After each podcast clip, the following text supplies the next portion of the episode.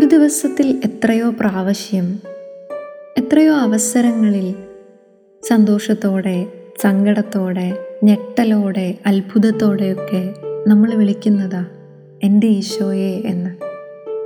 ഈ വിളികൾക്കിടയിൽ എപ്പോഴെങ്കിലും ആ വിളി എന്തിനെ സൂചിപ്പിക്കുന്നുവെന്ന് ചിന്തിച്ചിട്ടുണ്ടോ?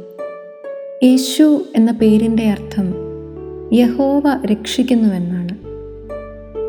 നൂറ്റാണ്ടുകളോളം ഇസ്രായേൽ ജനം കാത്തിരുന്ന രക്ഷ.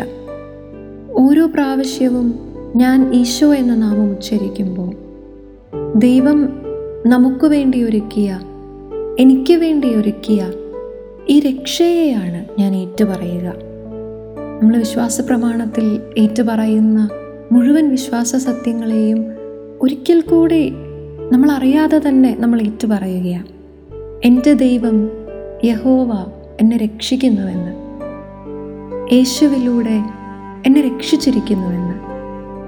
പക്ഷേ ആ ഏറ്റുപറച്ചിലിൽ നമ്മുടെ വിശ്വാസം അവസാനിച്ചു പോകരുത് എന്നുള്ളതാണ് വിശുദ്ധ യോഹന്നാൻ സ്ലീഹ തന്റെ ഒന്നാം ലേഖനത്തിൽ നമ്മളെ ഓർമ്മിപ്പിക്കുന്നത്. മൂന്നാം അധ്യായം ഇരുപത്തിമൂന്നാം വാക്യത്തിൽ നമ്മൾ ഇങ്ങനെ കാണുന്നുണ്ട്.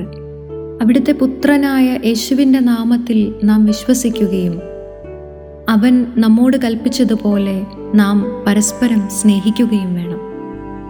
തന്റെ ഈ ലോക ജീവിതം കൊണ്ട് യേശു കാണിച്ചു തന്ന സ്നേഹത്തിന്റെ പാഠങ്ങൾ നമ്മുടെ ജീവിതത്തിലേക്കും പകർത്താനാവണം. യേശു ജീവിച്ചതുപോലെ നമുക്കും ജീവിക്കാനാവണം.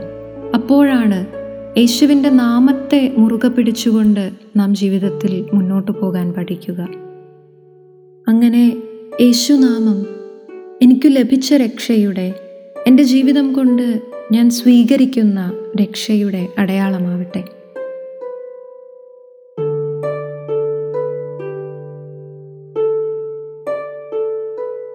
you were listening to heavenly voice from കാരിസ്യൂ.